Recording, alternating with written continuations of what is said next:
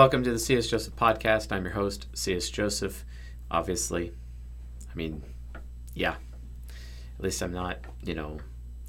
I mean, I could be Chris Taylor, or I could not be. And it would probably be great if he was on the show uh, doing these from time to time. I, I wonder. We'll, we'll, see what happens. But uh, but yeah, uh, Ti Daddy and uh, Chris Taylor at the CS Joseph podcast. It'd be nice to have like a, a morning show or a, where we have like a panel. I, uh, something I've been thinking about. I wonder if uh, you folks would be down with that, going through uh, current events and you know making fun of people with how silly they are with their uh, their personality type and just exposing people. Why not? Why not do that? So, who knows? Imagine all the conspiracy theories you could have with such a show. Um, you know, like uh, I don't know. Think of all the crazy things we could say about Kim Kardashian. It'd be fantastic. So uh, today's question, we have a question. Uh, so I'm just going to read it out. Hey Chase, hope you've been good. My ESTJ partner recently left me, and I'm in retrospect seeing that the relationship was essentially doomed from the start because no matter how much I gave or acquiesced, they wouldn't take accountability for most things or compromise on anything honestly. Uh, okay, maybe. Uh, they also exhibited a lot of the things they faulted me for. For example, occasional jealousy, but there was always, but it was always justified, and mine wasn't. Theirs was always justified. They just held on to every little thing that happened. Well, yeah, that's what SI users do.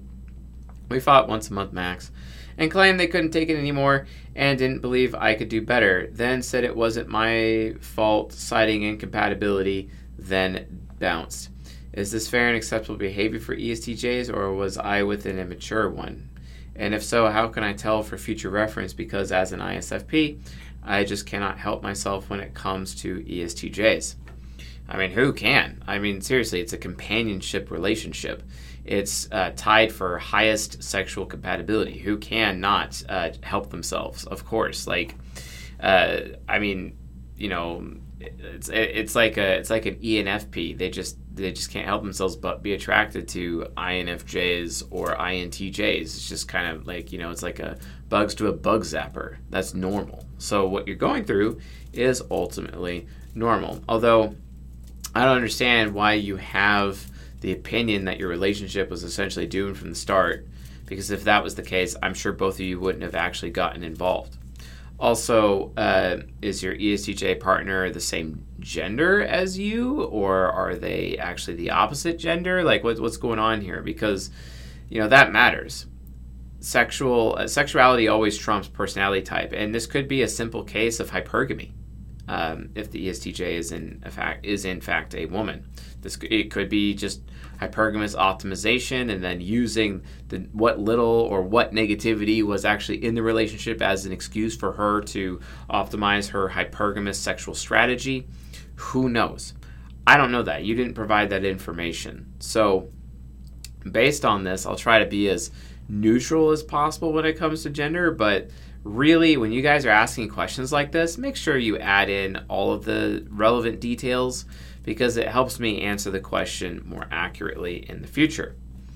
So, you're in a relationship with an SI parent. SI parents uh, have very high standards for their comfort, and anyone who breaks those, that breaks that zen, basically, they're going to be bitter over time. And every time you break that zen, it causes them to trust you less and less and less and less. It's kind of like a, a, spy who's uh, working undercover in another country. Every action he takes gets it closer and closer and closer to the spy being burned, basically, and basically useless and their cover is blown or on fire. You see what I'm saying? Well, it's no different with an SI user when you're in a sexual relationship with them. If you go out of your, if you, even if it's not intentional and you make them uncomfortable, every time you make them uncomfortable, just piles up over time in their head and they're basically keeping score. You have to understand every introverted sensor keeps score. If you're an SE user in a relationship with an introverted sensor, they're keeping score 100% of the time. And they will use that scoreboard against you even 20 years later. My, my wife, she she constantly is aware of the scoreboard and how I am keeping score in my head at all times.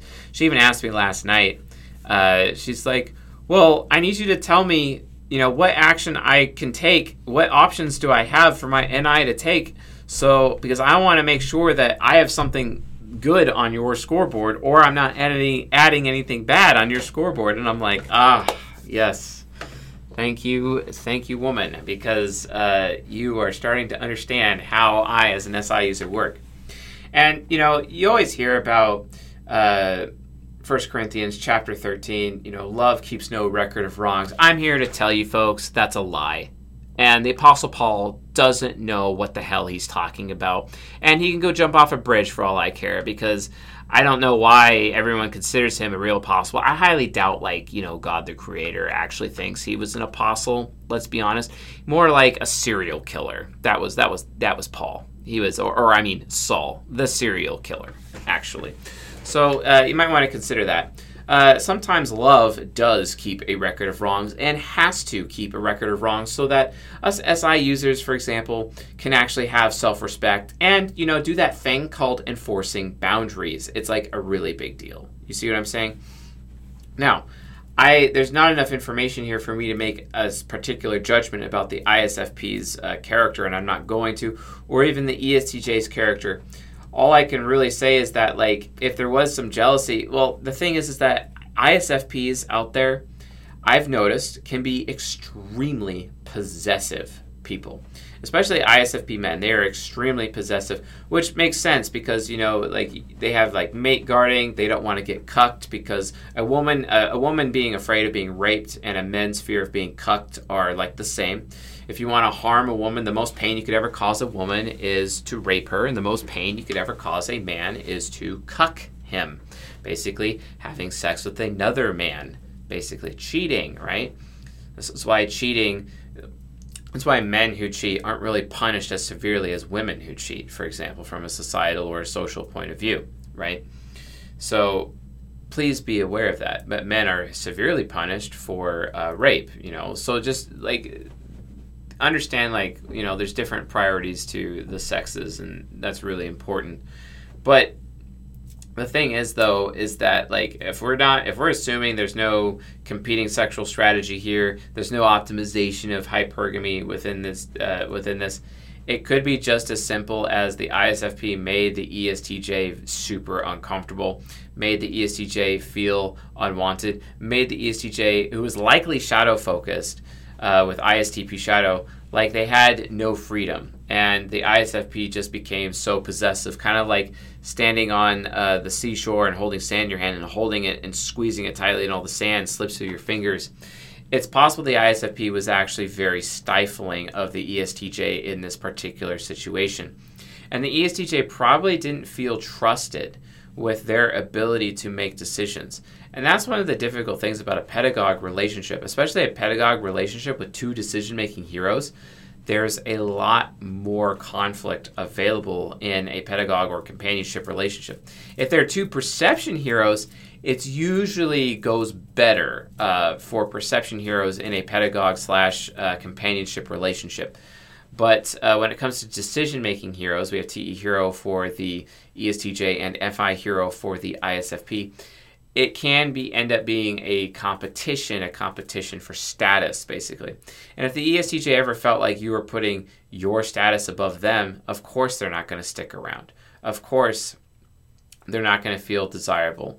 And the thing is, too, is that ESTJs, because they're NE users, they need to be trusted in order to handle certain things. And it's very possible you didn't trust them to handle certain things. Like for example, um, you know, ISFPs are usually mechanical, mechanically oriented, and ESTJs sometimes ESTJs is like a just a you know for the love of it will just start working on their car and experimenting with their ISTP shadow. Then the ISFP comes in goes ENTJ subconscious takes control of the situation takes the tools right out of the ESTJ's hand and it's like ooh I'm going to help you now and then does all the work for the ESTJ ruining the experience and the journey the ESTJ was exploring with their ISTP shadow and the ISFP is completely unaware of what they've just done. Yeah that happens all the time. Welcome to Expert Intuition Trickster for ISFPs, not really being aware of the consequences of their decisions. And then the ESTJ, it's like looking for that TI uh, within the ISFP. The ISFP's ability to listen, well, that's a TI demon. The ESTJ TE hero is just like, you're not going to listen to me. Why should I stick around? You know, you don't want me enough to listen you don't want me enough to actually like bother writing things down that are bothering me because I keep a record of wrongs. So, but you won't bother keeping a record of what's been bothering me, and then I don't see you making the effort to fix it, which is telling their NE child that the ESTJ is not as wanted as the ISFP is claiming, or at least looking like, or making it out to be. Which this is this is very common uh, between these two relationships, uh, these two people within this relationship. Very common. How to solve the problem? It's not necessarily an issue of compatibility. It's really an issue of communication both of you need to actually have a scheduled time or a regular time or a known time where you sit down and actually talk about your relationship. Because if the ISFP is not going to bother asking the ESTJ what they think about the relationship, the ESTJ is just not going to bother sharing anything. Because INFP subconscious, which is an NP, usually when it comes to sexual relationships, the subconscious has a little bit higher need than the ego. And the subconscious is going to be like, hey, if you really, really want me, you're going to figure out what you did wrong. The problem is, is that technically sets up the ISFP for failure because they don't have the TI necessary for the figuring. They only have an FI hero. So that too is a problem, and ESTJs need to be aware of that. You can end up setting up your ISFP for complete failure if you're not doing that. So you might want to avoid that in the future.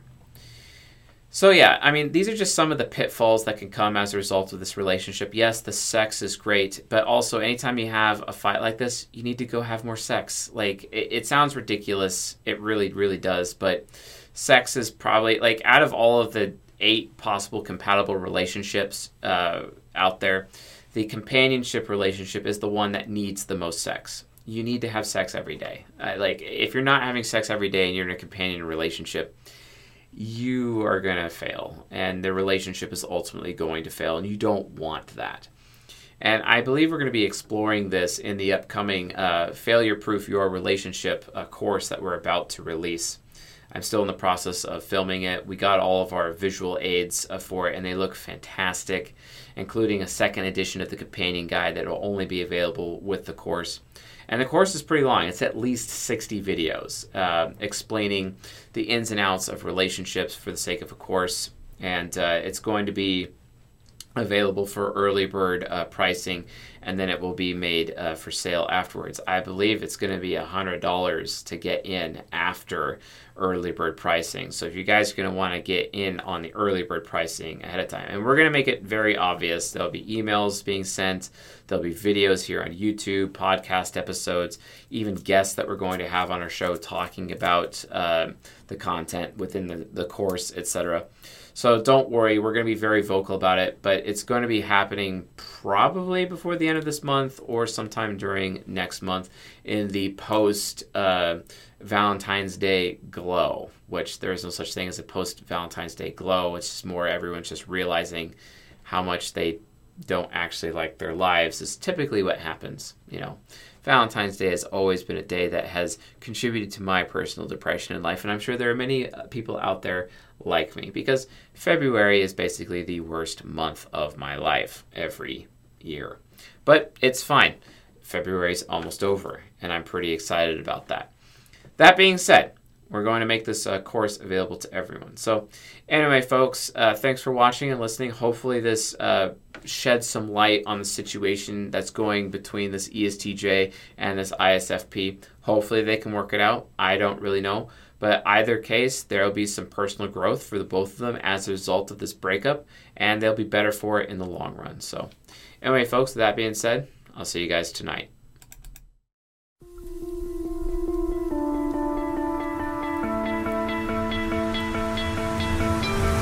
You stole my heart of gold after my silver soul.